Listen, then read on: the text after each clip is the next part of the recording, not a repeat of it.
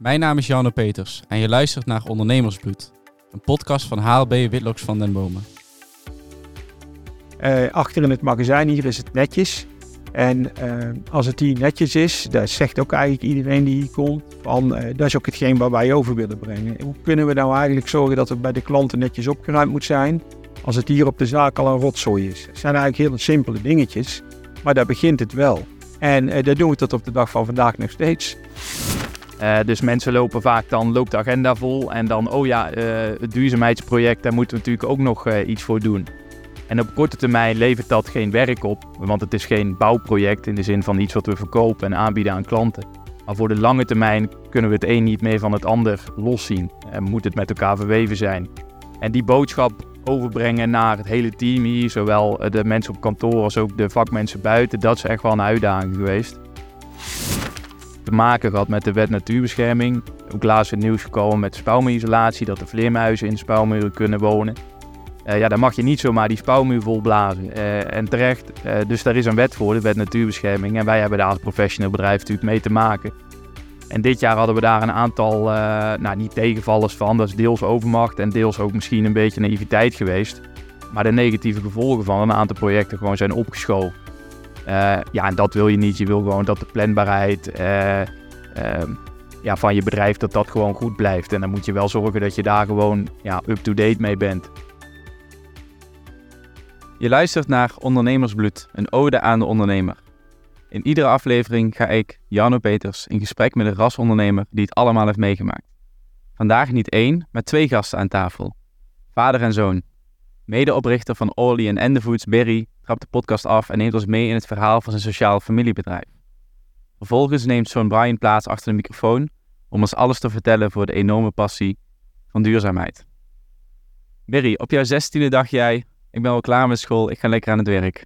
Ja, ja dat klopt inderdaad. Uh, eigenlijk, uh, als ik dat van mijn ouders, uh, af, en dat weet ik natuurlijk ook nog wel, eh, was ik altijd wel bezig met, met ondernemen.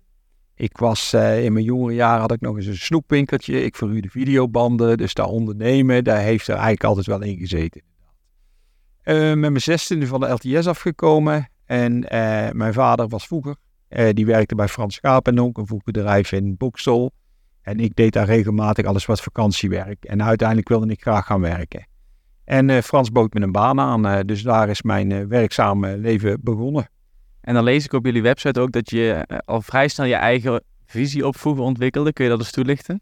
Ja, nou uiteindelijk uh, ja, wil ik toch wel even aanlichten. Mijn, uh, mijn, mijn compagnon, waar ik uiteindelijk uh, met mijn negentiende mee, ja, mee begonnen ben of tegen aangelopen ben, die, was, die was pas zelfstandig geworden.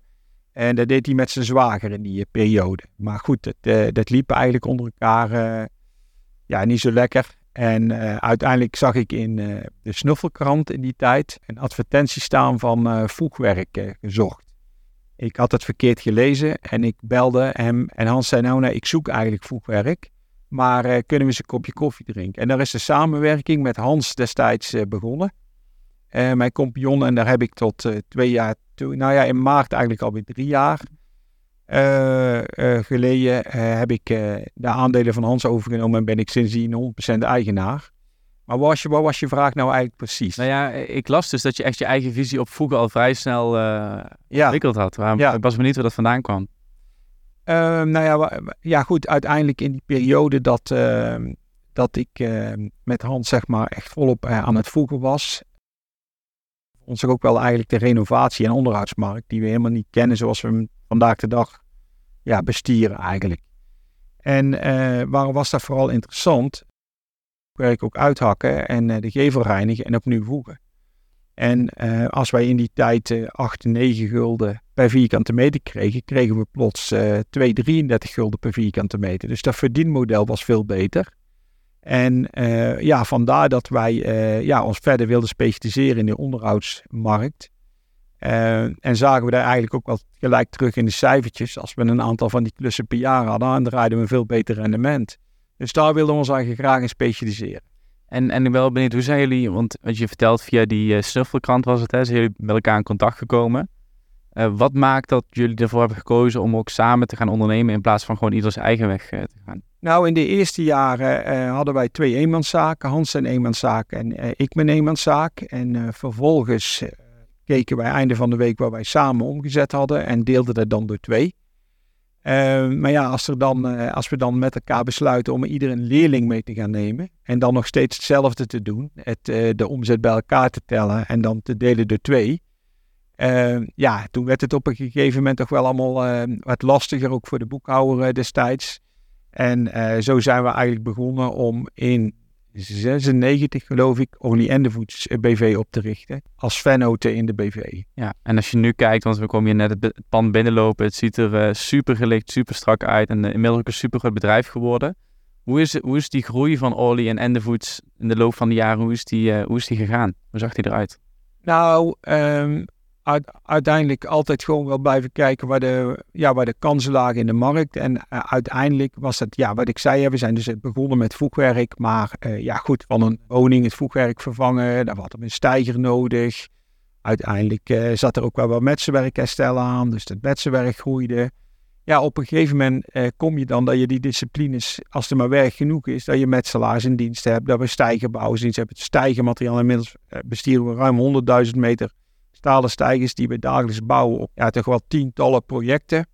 Um, en is het eigenlijk een one-stop shopping verhaal geworden. Dus wij kunnen de klant compleet ontzorgen. Of dat nou een aannemer of een bouwbedrijf is of een coöperatie die wens heeft om uh, iets aan de gevers te doen. Uh, we hebben dit in huis. Dus niet alleen het materiaal en materieel, maar ook uh, vakkundige mensen die allemaal opgeleid zijn om, om de juiste werkzaamheden op de goede manier uit te voeren. Hoe was dat in het begin? Want jullie kwamen vanuit twee eenmanszaken in een BV terecht samen. Ja, maar op een gegeven moment komt er een punt dat je de eerste mensen gaat aannemen en dat je die gaat, uh, ga, gaat opleiden. Hoe, hoe, zag die fase eruit? Um, nou, uiteindelijk zijn wij begonnen met, uh, met twee leerlingen. Eén een man, Iwan Roussel. dat was onze eerste medewerker. Die werkt nog steeds hier, een heel betrokken medewerker. Ja, hoe is dat eigenlijk gegaan? Ja, gewoon goed blijven kijken en, en luisteren wat de klant nou uiteindelijk wil. En daar die behoefte aan maken en dan het ook maar gewoon doen. Weet je wel, van ja, metsenwerk, ja, hebben we wel genoeg metsenwerk om een metselaar continu aan de slag te houden? Nou weet je, we gaan het gewoon doen. En, en kwamen, daar ook, uh, kwamen er ook zaken voor dat je dacht van, ja, we zijn het gewoon gaan doen, maar eigenlijk was het totaal de verkeerde keuze? Uh, nou, het is wel met ups en downs gegaan, maar of ik nou echt, of we nou echt daar de verkeerde keuzes in gemaakt hebben, maar soms hadden we wel wat sneller willen gaan met bepaalde dingen. Een jaar of tien geleden zijn we begonnen met spouwmeerisolatie. En daar doen we er dan bij, ook weer vanuit het one-stop shopping eh, gebeuren. Maar daar had best wel wat sneller mogen gaan. Dat komt omdat er, denk ik, uh, ja, we zijn allemaal druk en net niet genoeg focus lag op het isoleren van, uh, van gevels. Dat is nu inmiddels wel anders geworden natuurlijk. Maar daar zijn wel van die dingen dat ik denk van, ja, dat, dat, had, dat hadden we beter kunnen. En, en hoe zag die samenwerking tussen jou en Hans er in die tijd uit? Want ik ben, um, ik, ik kan me voorstellen, naarmate het bedrijf groeit, komt er ook een stukje uh, management bij. Uh, sales, maar ook, ook mensen aansturen en mensen begeleiden. Um, jullie zijn allebei die technicus van, van vroeger uit. Hè? Jullie staan liefst gewoon zelf uh, die klussen te doen. Maar op een gegeven moment kan ik me voorstellen dat, dat je ook soort van daaruit moet stappen om tijd te maken voor al die andere zaken die belangrijk zijn. Ja, nou, er is een, nou, inderdaad, dat, dat gebeurde ook. Op een gegeven moment ben ik meer met de organisatie bezig gaan houden. En ben ik eigenlijk uh, niet meer op de stijger aanwezig geweest. Althans niet om voegwerk of metsenwerk te herstellen. En Hans is nog jarenlang op de stijger aanwezig geweest. En inmiddels uh, ja, hebben we in de loop der jaren zijn we ook gespecialiseerd geraakt in het restaureren van, van monumenten. In een bos aan zo'n beetje 150 monumenten gewerkt hebben gemeentelijke monumenten, beschermd stadsgezicht en rijksmonumenten. Daar vond Hans leuk, daar was hij ook goed in. Dus Hans bouwde een team op om aan die uh, monumenten te kunnen blijven werken. En ik ben bezig gegaan en uh, uh, ja, met de organisatie optuigen. Eh, en zo had iedereen toch, of ieder eigen wel zijn eigen rol. Ja, goed, op een gegeven moment, ehm, in het heel begin, ehm, deed mijn vrouw nog wat administratie mee. Uiteindelijk is Angelique de dochter van Hans bij ons in dienst gekomen. Die was afgelopen januari uh, eh, 25 jaar in dienst. En is nog steeds in dienst. en Angelique is, doet de office, hoofdoffice zeg maar. die stuurt eigenlijk alle interne processen hier aan. Eh, en zo hebben we dat gewoon eigenlijk toch wel prima kunnen ontwikkelen. Ja, ook met vallen en opstaan, maar ook eh, ja, met hulp van Edwin om regelmatig te spreken van welke stap moeten we nu maken en, eh, en hoe gaan we dan verder. En heb je het nooit jammer gevonden dat je zelf helemaal uit echt, echt de operatie stapte als, als technicus van oudsher? Nou, ja, kijk, ehm, op een gegeven moment heb je een bepaalde visie dat je denkt van ja, het, het, het, moet anders, het kan anders. En ik vond dat wel heel erg leuk, dus met vallen en opstaan gaan om uiteindelijk, ja goed, van de week sprak ik een klant en die zei van ja, als ik hier uh, mensen spreek van jullie bedrijf, maar van ons projectleiding of zo, dan hoor ik soms jou gewoon praten, weet je wel. En uh, daar hoef mij niet na te praten, maar ik denk ja, DNA, wat wij graag wilden, hè, uh, veilig, kwalitatief, productief, een goed stuk vakwerk maken dat ik daar op die manier heb over kunnen dragen. En dat dat nou zo is, dan denk ik, ja, daar krijg ik wel een kick van. Hoe verklaar je dat dan? Want dat is natuurlijk een super mooi compliment als je dat van de klant ja. hoort. Nou ja, ehm, kijk, ehm, wij werken dus altijd in de bestaande situatie. Dus we komen eigenlijk dagelijks bij mensen op bezoek. En um, ja, waar mensen het meest last van hebben, is natuurlijk uh, gewoon, uh, ja, wij maken lawaai, het opruimen, als wij ons eigen kunnen verplaatsen in die bewoner en wij zorgen dat het allemaal netjes aan kant is, dan maken wij daar denk ik het verschil mee. Dus dat begint eigenlijk hier op de zaak. Achter in het magazijn hier is het netjes. En uh, als het hier netjes is, dat zegt ook eigenlijk iedereen die hier komt, van dat is ook hetgeen waar wij over willen brengen. Hoe kunnen we nou eigenlijk zorgen dat het bij de klanten netjes opgeruimd moet zijn, als het hier op de zaak al een rotzooi is? Het zijn eigenlijk hele simpele dingetjes, maar daar begint het wel. En uh, daar doen we tot op de dag van vandaag nog steeds. Zijn er meer, meer voorbeelden van, van principes die jullie hier op de zaak toepassen, zodat het bij de klant ook zo geregeld wordt? Um, ja, we hebben een aantal uh, merkbeloften. En uh, die merkbeloften, die, we hebben voor dit jaar zeg maar dat we die toch meer blijven herhalen. Ehm, en daar willen we dan nog maar eens mee benadrukken. Dus ja, als hier nieuwe medewerkers komen, zeg ik, ja, hier is het netjes. Ja, dat klopt. Maar daar, daar willen we ook graag dat, het, dat bij de klanten is. Dus dat begint hier. Is het ook zo dat jullie daarin voorop lopen in de sector waarin jullie actief zijn? Want ik kan me voorstellen dat het over het algemeen best wel een conservatieve sector. En dan kom je met merkbeloften en met kernwaarden en met dat soort principes treed je naar buiten. Is dat, uh, is dat uniek bij, in, de, in de bouwsector? Ik denk in de in de branche waar het uiteindelijk begonnen is, in de metsel- en voegbranche, zeg maar, dat het daar zeker wel een uitzondering is.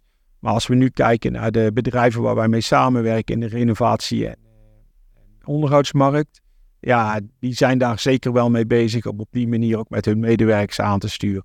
En dat meer dan waar te maken. Ik lees ook eh, heel veel terug, onder andere op jullie website, dat je echt sociaal familiebedrijf bent. Ja, daar zijn wij zeker. Uh, uh, ja, de mens, uh, de mens voorop. En onze medewerkers, ja, daar doen we alles voor, zeg maar. En ja, dat familiebedrijf, dat is natuurlijk eigenlijk wel leuk, want van Hans, van mijn oude compagnon, werkt dus Angelique nog volop hier mee. Zijn zoon, Grat, werkt hier volop mee. En inmiddels ja, zijn mijn kinderen dus eigenlijk ook ja, bij Orly aan de slag gegaan. Nou, daar had ik natuurlijk, nou ja, mijn vrouw wel eens over. Ja, god, we moeten nou, ik, ik word 53, we moeten nou straks verder helemaal niet het idee dat ze interesse zouden hebben om eventueel hiermee verder te gaan. Maar goed, dan droom je wel eens. En zou, nou, het zou mooi zijn als ze kinderen dat zouden willen. Maar ze hoeven natuurlijk helemaal niks daarvoor opgesteld. En uiteindelijk, ja, Brian was hier toch wel altijd vanaf zijn vijftiende een beetje mee bezig met het opruimen en opvegen achter. En ehm, uiteindelijk is hij, maar dan moet hij straks zelf maar iets over vertellen, zijn opleiding bedrijfskunde gaan doen. En Lindsay, uh, die studeerde rechten en die heeft een, uh, een tijdje nog als advocaat stagiair gewerkt, maar dat paste toch niet zo goed bij haar.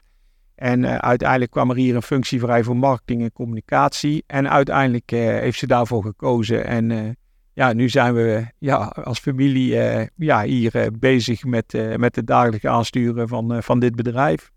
Dus ja, dat is, wel, ja, dat is wel heel erg leuk en bijzonder om met, met je kinderen te kunnen werken. En stiekem, want je ogen gaan al een beetje glinsteren. Ben je stiekem wel trots dat, dat de kids in het bedrijf uh, actief zijn? Ja, dat, eh, uiteraard is het natuurlijk hartstikke leuk als je dan s'avonds met je vrouw op de bank zit. Dan denk ja, nogmaals, wie had dat kunnen dromen? Uh, we moeten maar zien hoe dat verder gaat uh, in de toekomst. Maar ja, dat, is natuurlijk, dat maakt het wel bijzonder. En ze zijn allebei goed opgeleid. En dan denk ik, ja goed, zelf kom ik van de LTS af. En ik heb me vallen en opstaan ben ik ja, hier terechtgekomen waar wij nu zijn. Maar ja, je merkt natu- natuurlijk wel om, om verder te gaan, eh, heb je gewoon, is het wel fijn dat ze goed opgeleid zijn, eh, ondernemend zijn. En ja, daar kan ik wel van genieten. En eh, ja, gelukkig krijgen we hier meer, eh, ja, gewoon in, eh, in het middenkader ook mensen die een goede opleiding eh, hebben gehad. En eh, ik denk dat dat nodig is om het bedrijf naar de volgende fase te brengen. En als je het hebt over de volgende fase, hoe zie je dat, eh, hoe zie je dat voor je? Nou eh, ja, wij zijn volop actief natuurlijk in die onderhoud-renovatiemarkt. en eh, nou ja, met het, ja, met het verduurzamen van de, ja, van de wereld liggen daar natuurlijk enorme kansen. En die kansen hebben we ook gekregen. Die hebben we ook met beide handen aangepakt bij sommige woningcorporaties. En ja, kijk, eh, de, de woningen die moeten verduurzaamd worden. En ja, wij bouwen stijgers, we, we isoleren spouwmuren, we repareren metsel- en voegwerk. Eh, dus wij deden al heel veel aan, de, aan, de, aan een gevel. En eh, uiteindelijk eh, ja, zijn we nu eh, bezig met het maken van complete plannen om woningen energetisch te verbeteren. Dus denk aan eh, inderdaad weer de gevel en het dak. Kozijnen zijn daarbij gekomen en een installatie. Maar daar kan Brian zo meteen wel wat meer over vertellen, denk ik. Ja, daar gaan we dadelijk eh, zeker op in. Ik ben echt wel heel benieuwd, want ehm, ja, er gaat ooit een moment komen, komen dat ook jij hier de deur eh, achter je dicht trekt. Heb jij een, ehm, een beeld of, een, of zeg maar, een ultieme droom van hoe je dit bedrijf wil achterlaten, maar vooral wil overdragen? Ja, nou, dat is wel leuk. Hè? We hadden het eh, toen straks bij een kopje koffie hier al over van het verduurzamen van al ons materieel. Daar gaat mondjesmaat. Ik zou dat graag sneller willen doen. Eh, maar soms zijn er gewoon geen goede alternatieven voor machines die we nu gebruiken. En eh, mijn droom is het eigenlijk wel, als ik het hier achterlaat, dat dat complete machinepark eh, verduurzaamd is. Zodat, want daar, gaan behoorlijk eh, investeringen mee gemoeid. Zodat ik dat op, die, op de goede manier achter kan laten. En dat hun met een mooie klantenportefeuille verder kunnen om, ja, om de wereld te verduurzamen. Want daar, eh, ja, daar liggen mooie opgaves. Dus eh, zeker dat. Dat is een, eh, denk ik een hele mooie ambitie en misschien ook een mooi bruggetje om eh Ryan aan tafel te vragen. Ja, oké, dankjewel. Dankjewel. Ryan, je naam is al een aantal keer genoemd. Welkom in de podcast. We zijn net geëindigd ehm, met de passie van jouw vader, een stukje duurzaamheid. En hij wil graag het bedrijf ja, zo duurzaam mogelijk achterlaten en, en ook over gaan dragen. Ehm, waar, waar komt die passie bij jullie beiden eigenlijk vandaan voor dat stukje duurzaamheid? Nou ja, ik bedoel, ehm, als je het nieuws kijkt of, of waar dan ook kijkt, eh, overal eigenlijk is het natuurlijk een onderwerp van gesprek. Ehm, in principe, toen ik begon met mijn opleiding, eh, ja, kwam het denk ik, eh, dat is zo'n jaar, nou, inmiddels alweer acht geleden denk ik, toen ik aan mijn bachelor begon. Toen kwam het al wel ook in de studiecurricula, zeg maar, terug. En eh, naarmate de jaren vorderden ging dat natuurlijk zo snel. En nu merk je natuurlijk ook in... eh, in beleid, wet en regelgeving dat het dadelijk ook gewoon eh, ja, niet meer een ambitie mag zijn, maar iets wat gewoon eh, verplicht wordt. Ehm, dus dat is een beetje de harde kant. Aan de zachte kant, ja, wij zijn een bouwbedrijf. Het staat buiten kijf dat de bouwsector gewoon superveel ja, CO2 uitstoot, als je het heel plat slaat. Ehm, ja, dan heb je toch ook wel tegelijkertijd zoiets van, ja, eh, wij zitten eenmaal in die sector. Eh, laten we dan ook zorgen dat wij daar eh, voorop lopen en, en die CO2-uitstoot terugdringen. Dus ja, dan ga je toch wel bij jezelf te raden van waar moeten we het dan in zoeken. Nou, het blijkt uit heel veel onderzoeken dat in de bouw heel veel CO2 uitgestoten wordt door materiaalgebruik. Veel beton, staal zijn eigenlijk de twee grootste boosdoeners. Natuurlijk nog tal van andere materialen en zaken. Ehm, dus ja, enerzijds harde kant, eh, wet en regelgeving, beleid. Anderzijds gewoon ook wel eh, de behoefte om de beste te zijn en voorop willen lopen. En, en ook goed voor de mens te zijn, goed voor mens en milieu. En want ik heb het nu over CO2-uitstoot, maar wij hebben het hier over duurzaamheid. En dan hebben we het intern ook over kwaliteit van werken. Eh, wij doen fysiek belastbaar werk. Hoe kunnen we dat zo, zo lang mogelijk blijven doen en iedereen zo fit mogelijk houden? Dat je gewoon ja, eenvoudig zeg maar, je pensioensleeftijd eh, haalt. Eh, maar ook kwaliteit van leven. Wij werken heel veel in bewoonde wijken, bewoonde woningen. Ja, daar wonen mensen. Ehm, hoe kunnen we die vaak helpen? Zijn soms ook wel eens mensen met sociale problemen. Veel sociale huur. Ja, hoe kunnen wij daar ons steentje bijdragen om ook die mensen, de kwaliteit van leven van die mensen te verbeteren? Dus duurzaamheid is meer dan alleen CO2-uitstoot. Soms moet je hem denk ik even terugpakken naar die essentie, want anders wordt het ook te groot en denk ik dat het ook afschrikt. Ehm, maar het is bij ons intern veel breder. En dat is ook gewoon echt wel vanuit de wil om gewoon daar goed in te doen en de beste te zijn eigenlijk. Dus het gaat veel verder dan wat je eigenlijk alleen op het nieuws ziet, geef je aan. En juist omdat het zo breed is en zo complex kan zijn. Ehm, jij komt het bedrijf binnen, je hebt bepaalde idee, een bepaalde visie. Maar waar ga je überhaupt beginnen? Want er zijn zoveel takken binnen het bouwbedrijf waar je kunt starten op het gebied van duurzaamheid. Ja. Hoe ben je, hoe ben je überhaupt van start gegaan? Ja, hele goede vraag. Soms uh, speel ik het bandje terug en dan weet ik dat zelf ook nog niet helemaal. Uh, omdat het dus super breed is uh, en ik ben technocraat en top, zeg maar. Dus ik, ik, ben, ik hou heel erg van rationeel doelgericht werken. En dan is het soms wel eens een strijd met het, inmiddels het containerbegrip duurzaamheid. want er zit zoveel in wat ik zeg dat je gewoon afgeschrikt wordt eigenlijk van ja, waar moet je überhaupt beginnen. Nou, hebben een heel aantal jaar geleden inmiddels weer, hebben wij met de Natural Step, dat is een soort duurzaamheidsadviesbureau, al toonaangevend in onze sector, hebben we met uh, een heleboel collega's uh, trainingen gedaan, een aantal trainingsdagen. Nou goed, dan ga je met elkaar gewoon duiken in de materie van de duurzaamheidsproblematiek uh, en wat we moeten doen als bedrijf om ja, positief een steentje aan bij te dragen.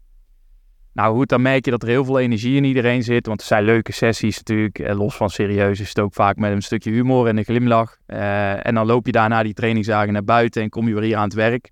En merk je heel erg, nou, het zit goede energie in. Iedereen heeft de wil om, uh, om er iets mee te gaan doen.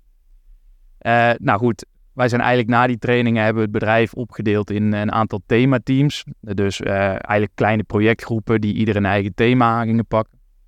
Nou, iedereen moest, elk, elk thema, die moest een doelstelling formuleren, een soort actieplan om die doelstellingen te halen. Daar zijn we mee begonnen, uh, maar je merkt toch al snel, wij zijn een bouwbedrijf, een projectorganisatie, dat zulke soort interne projecten uh, als werk erbij voelen. We hebben het allemaal heel druk, uh, dat staat ook in het nieuws. De bouw kan met enorme tekorten als het gaat om personeel. Daar hebben wij ook mee te maken al enige tijd. Uh, dus mensen lopen vaak dan, loopt de agenda vol en dan, oh ja, uh, het duurzaamheidsproject, daar moeten we natuurlijk ook nog uh, iets voor doen. En op korte termijn levert dat geen werk op, want het is geen bouwproject in de zin van iets wat we verkopen en aanbieden aan klanten. Maar voor de lange termijn kunnen we het een niet meer van het ander loszien en moet het met elkaar verweven zijn.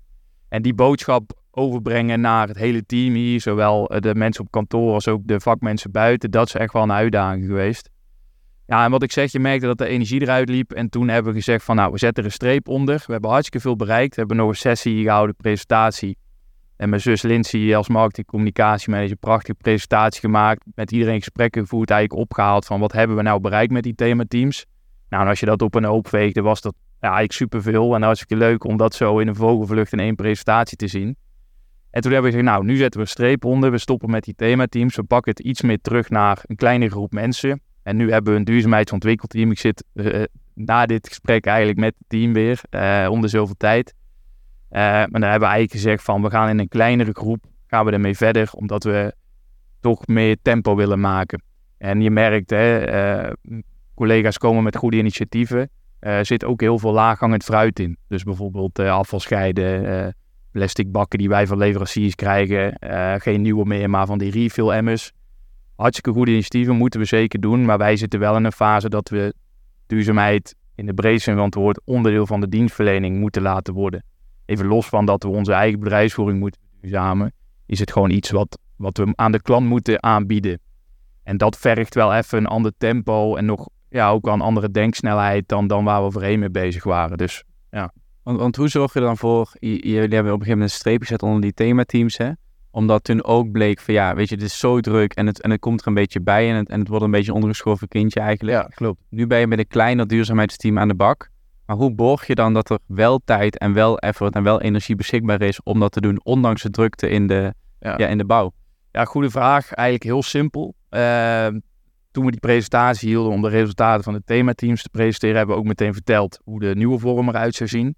Iedereen uh, mocht zich aanmelden, maar wel vrijwillig. Dus als je het niet wil, kom dan alsjeblieft niet. We vinden je nou geen mindere collega. Alle begrip voor. Iedereen heeft het druk. Als je andere dingen prioriteert, prima. Uh, maar vind je het leuk om te doen en wil je, wil je dus ook de energie en de tijd erin steken, meld je dan vooral aan. Dus vrijwillige basis, dat helpt zeker. Uh, en, en ook wel, ja, heel simpel, gewoon ver vooruit plannen. Je merkt gewoon uh, dat vaak in de bouw, uh, tenminste bij ons zitten de agenda's de komende twee weken altijd wel redelijk dicht altijd. Maar plan gewoon alvast die, die sessies met dat team gewoon in het hele jaar vooruit. En dwing, bij ook ieder, dwing ook bij iedereen af dat ze dan ook een week van tevoren een blokje in de agenda zetten om het voor te bereiden. En als je dat gewoon met elkaar bespreekbaar maakt, je plant dat gewoon in, heel praktisch. Vaak merk je dat de constructiviteit van die gesprekken en de, de output van die sessies met dat team dan al een stuk beter zijn. Hoe maak je dat soort zaken meetbaar? Hoe kun je over een jaar, over twee of drie jaar zeggen van hey, dit team heeft hier en hier aan uh, gewerkt en dit heeft het gewoon onderaan de streep opgeleverd? Ja, daar zijn we nu dus eigenlijk heel druk mee. Om, uh, we hebben wel weer een aantal thema's geformuleerd, dus wel een beetje uh, wat we al hadden. We hebben de thema's wel iets anders genoemd en iets andere invulling gegeven. Maar wat we nu aan het doen zijn, is per thema heel concreet een aantal doelstellingen formuleren. Meetbare doelstellingen. En dat is vaak wel een uitdaging. Klinkt heel simpel, formuleer een doelstelling. Maar in praktijk is dat echt wel pittig. Um, en ver vooruit, dus een doelstelling voor 25, 2025 als ook voor 2030. Uh, en ook, hoe gaan we daar komen? Dus ook al bij die doelstellingen een soort stapsgewijs actieplan. En dat mag best grof zijn, dat hebben we ook gezegd. Uh, maar hoe gaan we daar komen? En die doelstellingen meetbaar formuleren, dat helpt uiteindelijk wel om straks ook, als we daar daadwerkelijk zijn, controleren van, nou, is het gelukt of niet? En waar ligt dat dan aan? En daarnaast heb je dan natuurlijk nog de, de invloed en de impact van wet en regelgeving, die ook continu verandert. Hoe zorg je ervoor dat, dat beide, zeg maar, um, ja, gelieerd aan elkaar toch blijven doorlopen? Dus niet zodat een, een nieuwe wet en regelgeving ervoor zorgt dat een bepaalde thematiek ineens ja, niet meer nieuw van toepassing is. Ja, dus we proberen wel heel erg met het duurzaamheidsontwikkelteam dat heel goed op visie te houden. Uh, van ja, ontwikkelt die wet en regelgeving zich, moeten we daar op tijd op anticiperen, dan nemen we dat mee in het ontwikkelteam. Uh, maar ik denk dat wij als hele bedrijf wel redelijk scherp zijn op ontwikkeling van, van uh, wet en regelgeving binnen ons domein. Omdat dat gewoon ja, heel erg je, je handel kan belemmeren. Wij hebben een heleboel te maken gehad met de wet natuurbescherming ook laatst het nieuws gekomen met spouwmuurisolatie, dat de vleermuizen in de spouwmuren kunnen wonen. Uh, ja, dan mag je niet zomaar die spouwmuur volblazen. Uh, en terecht, dus daar is een wet voor, de wet natuurbescherming. En wij hebben daar als professioneel bedrijf natuurlijk mee te maken.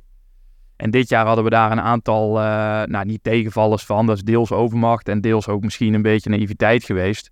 Maar de negatieve gevolgen van een aantal projecten gewoon zijn opgeschoven. ja, en dat wil je niet. Je wil gewoon dat de planbaarheid, ehm, ja, van je bedrijf, dat dat gewoon goed blijft. En dan moet je wel zorgen dat je daar gewoon ja, up-to-date mee bent. Dus we houden daar met het hele bedrijf wel echt uh, strak vizier op. Nou, mijn vader en ik natuurlijk ook. Zorgen dat het bedrijf daar gewoon kan vinden. Maar met het duurzaamheidsontwikkelteam zitten we er ook wel boven. Ik ben benieuwd hoe die, hoe die sparsessies tussen jou en je vader eruit zien op het gebied van duurzaamheid. Bij beide ja, is die passie, die, die zit er gewoon in. Ja. misschien met de paplepel, paplepel meegegeven. Ja. Um, maar, maar hoe moet ik dat voor me zien?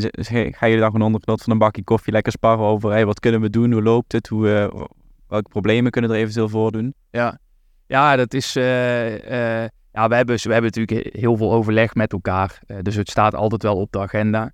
en ik moet zeggen, we hebben echt wel dezelfde visie erop. Dus we hebben nooit echt discussies. Het is meer van we willen iets, maar hoe gaan we er komen? En daar hebben we dan ja, spar je met elkaar over. Um, ja, en ik moet zeggen, mijn vader, ik ben meer, ook misschien meer vanuit mijn achtergrond. Het is enerzijds passie, anderzijds zie ik ook natuurlijk in dat wil je als bedrijf relevant blijven in deze sector, dan moet je er ook daadwerkelijk iets mee. Nou, tegelijkertijd is dat fijn, want dat voelt goed als mens om daarmee bezig te zijn. En bij mijn vader merk ik nog meer, zeg maar, dat intrinsieke van, en dat gaat verder dan alleen CO2 en, en uh, belastbaarheid van onze mensen. Uh, dat, dat hij dat echt intrinsiek nog, nog meer voelt dan ik. En zo nog een andere collega, bijvoorbeeld mijn zus. Uh, maar een, collega die hier heeft gewerkt, Esther ook, dat zulke bevlogen mensen, waardoor ik ook wel meer intrinsiek wat meer passie ervoor kreeg. Maar wat ik zeg, ik ben ook wel eh, de, ja, een beetje de technocraat, zeg maar, die dan gaat nadenken van ja, maar het moet ook. Want ja, goed, kijkers om ons heen en de klanten vragen iets en uh, willen wij relevant blijven, moeten we er ook mee aan de slag. Uh, maar ja, we zitten heel erg op één lijn, dus we hebben nooit echt discussies of zo. Het zijn sparsessies vooral van hoe gaan we ergens naartoe. En eigenlijk is het, staat het elke week, hebben we samen overleg, staat het op de agenda. Ja, en als ik zo word je goed meegezogen in het hele thema duurzaamheid uh, door je vader en door andere, onder andere ook je zus. Ja, zeker weten. Ja, ja dat, uh, dat, dat zwengelt zeker passie aan. Ja. Hey, en als we even helemaal teruggaan naar, naar jonge Brian. Um, op welk moment had jij zoiets van, hey, ik zie misschien zelfs wel een toekomst voor mij in, in het bedrijf van mijn vader? Ja, dat vind ik, dat, moet zeggen, dat is niet echt één moment of zo dat, ik een, uh, dat er een lichtje ging branden van hé, hey, dat wil ik. Ik ben ooit op mijn vijftiende begonnen als bijbaantje hier met, met bussen wassen en de hal schoonvegen. Nou goed, toen, toen ging ik op een gegeven moment studeren, mijn bachelor. En dan hoef je niet meer elke dag naar school. Hè. Dan heb je een onregelmatig rooster, dagen die ik vrij had. ging ik in het magazijn helpen met Ramon hier, magazijnchef, stijgenmateriaal opruimen, andere spullen opruimen, bestellingen klaarzetten. Um, goed, je wordt wat ouder, ik kwam wat verder in mijn studie. Uh, ik wilde wat meer. Uh, nou, op een gegeven moment, uh, Gideon, die destijds HR-manager was, die zei nog van, moeten we Brian een keer naar kantoor halen? Misschien dat hij ons een beetje kan helpen, ook vanuit zijn studie. En wellicht heeft hij er zelf wat aan. Nou, zo ben ik ooit dan eigenlijk van, achter in de hal naar kantoor gekomen. En dat begon eigenlijk met administratieve zaken, foto's in ons EEP-systeem toevoegen, hele simpele dingen.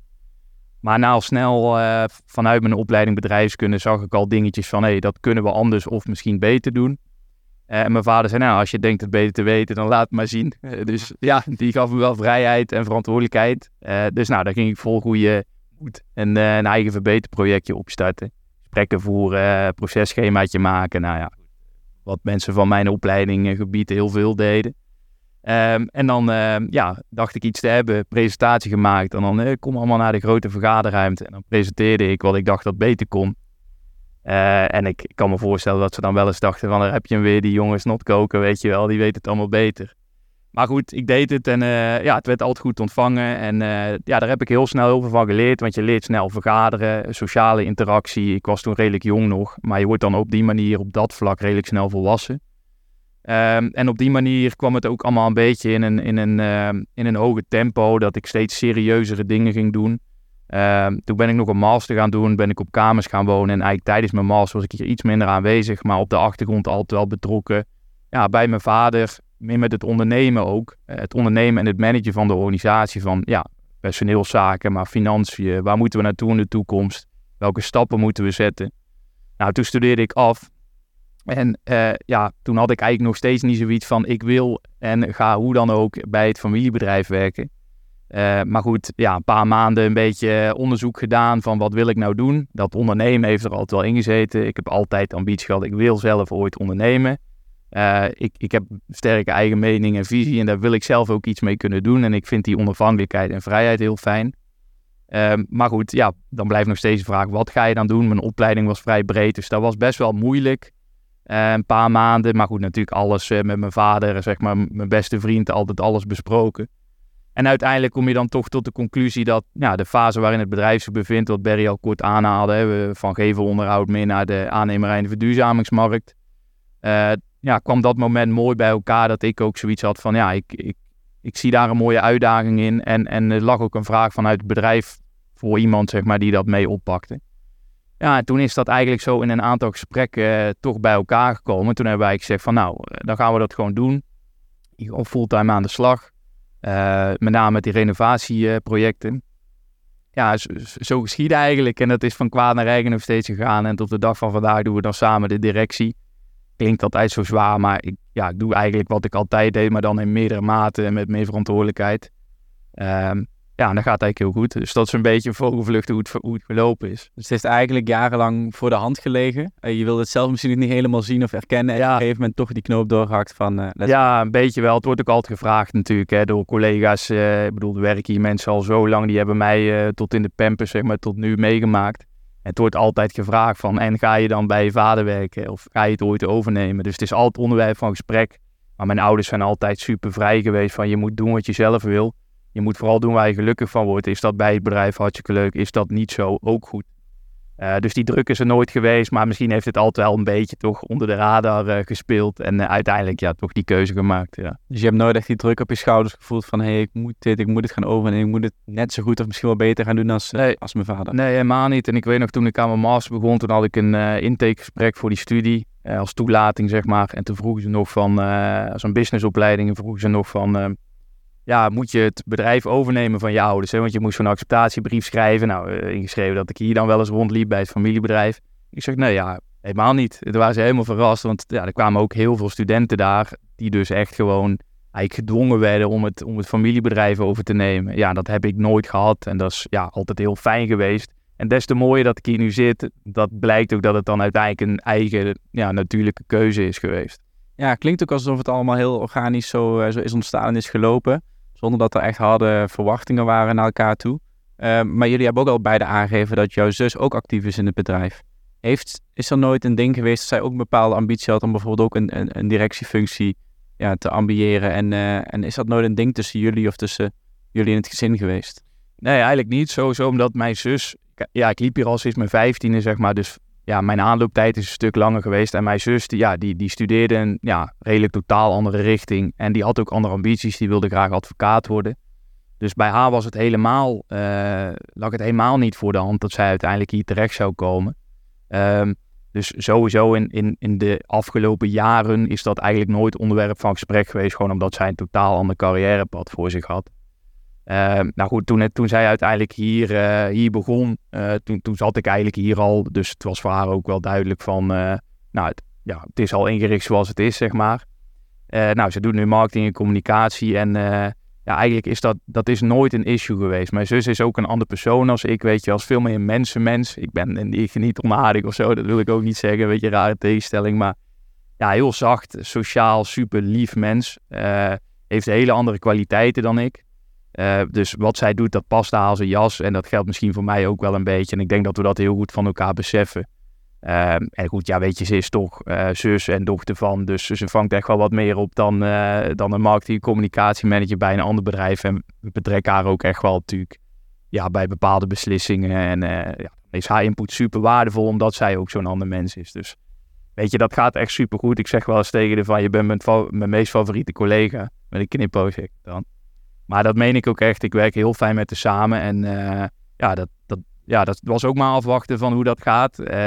Vroeger konden we ook wel eens clashen met elkaar. Tegenwoordig word je wat ouder en is dat wat minder. Word je toch een beetje volwassen? Ja, ja ze zeggen het. Ja, ja. Maar dat gaat, dat, gaat, ja, dat gaat echt heel erg goed. Dus daar ben ik ook wel trots op. Ja, heel leuk is dat. Mooi, mooi om te horen. Hey, maar blijkbaar kun je nog niet alles wat je ambieert kwijt binnen dit bedrijf. Want je bent ook een nieuwe onderneming gestart.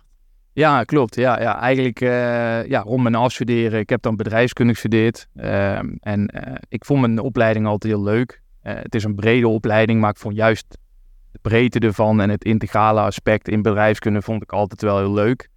Um, en ik heb zoiets, ik heb mijn vader hier natuurlijk van kleins af aan bij het bedrijf gezien.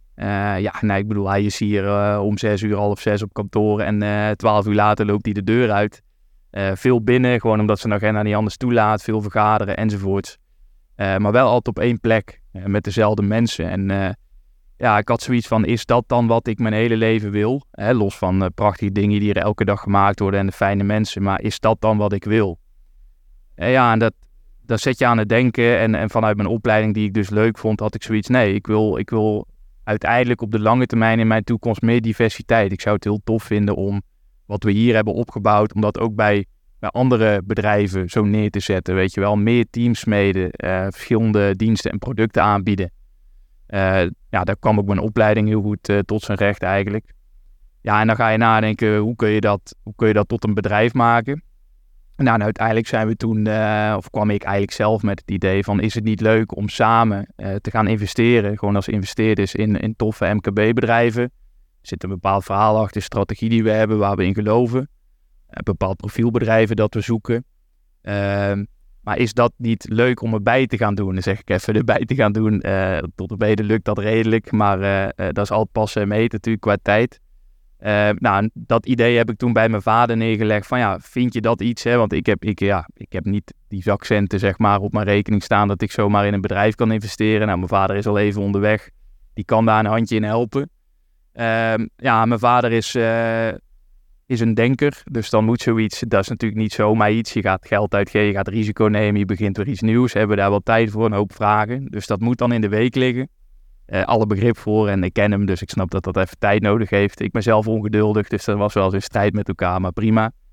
Uh, dus daar is denk ik een jaar, anderhalf jaar overheen gegaan. Ik heb toen bij heel veel uh, MKB-bedrijven op de koffie gezeten van, ja, die te koop stonden of interesse hadden om te verkopen. Is het dan wel in de sector waarin jullie ook actief zijn of ja. maakt dat niet uit? Nee, ja, wel ja, bouwgerelateerd, wel iets breder dan alleen onderhoud en renovatie.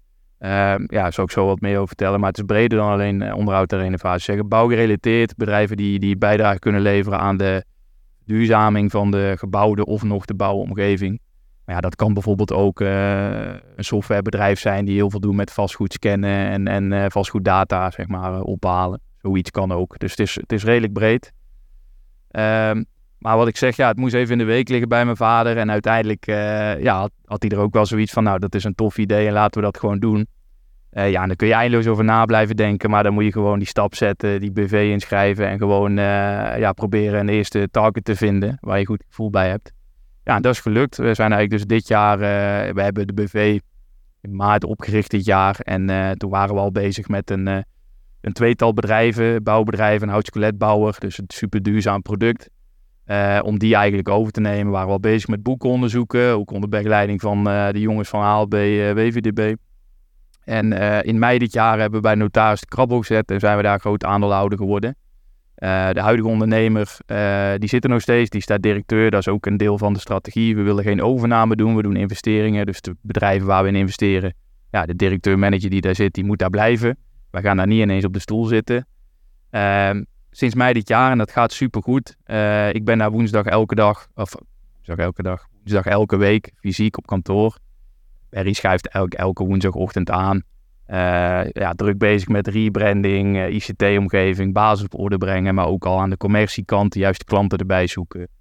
Uh, ja, dat is heel leuk en ik hoop dat we in de toekomst meer van zulke soort investeringen kunnen doen bij leuke MKB-bedrijven met leuke ondernemers, weet je wel, die gewoon een sparringspartner zoeken. ja, dat, zou, dat is wel een beetje mijn jongensdroom, dat ik daar in de toekomst fulltime mee aan de slag kan zijn. Dat ook Olien en de uiteindelijk onderdeel van dat geheel wordt. Ja, dit was precies mijn eh, afsluitende vraag ook. Want het sloot af met een stuk uh, van Berry. Dat hij het bedrijf zo duurzaam mogelijk wil uh, achterlaten. En dan met name een machinepark ook gerelateerd. En jij beschrijft eigenlijk perfect hoe je, hoe je het zelf voor je ziet. Dus ik denk uh, dat het verhaal daarmee rond is. Ik wil je ontzettend bedanken voor je tijd. Ja, graag. Je mooie verhaal, voor jullie openheid overigens. En ja, hopelijk is het, een, is het een mooie podcast geworden voor de luisteraar. Ja, fijn. Graag gedaan. Leuk. Dankjewel voor het luisteren naar Ondernemersbloed. Wil je geen aflevering missen? Vergeet dan niet te abonneren.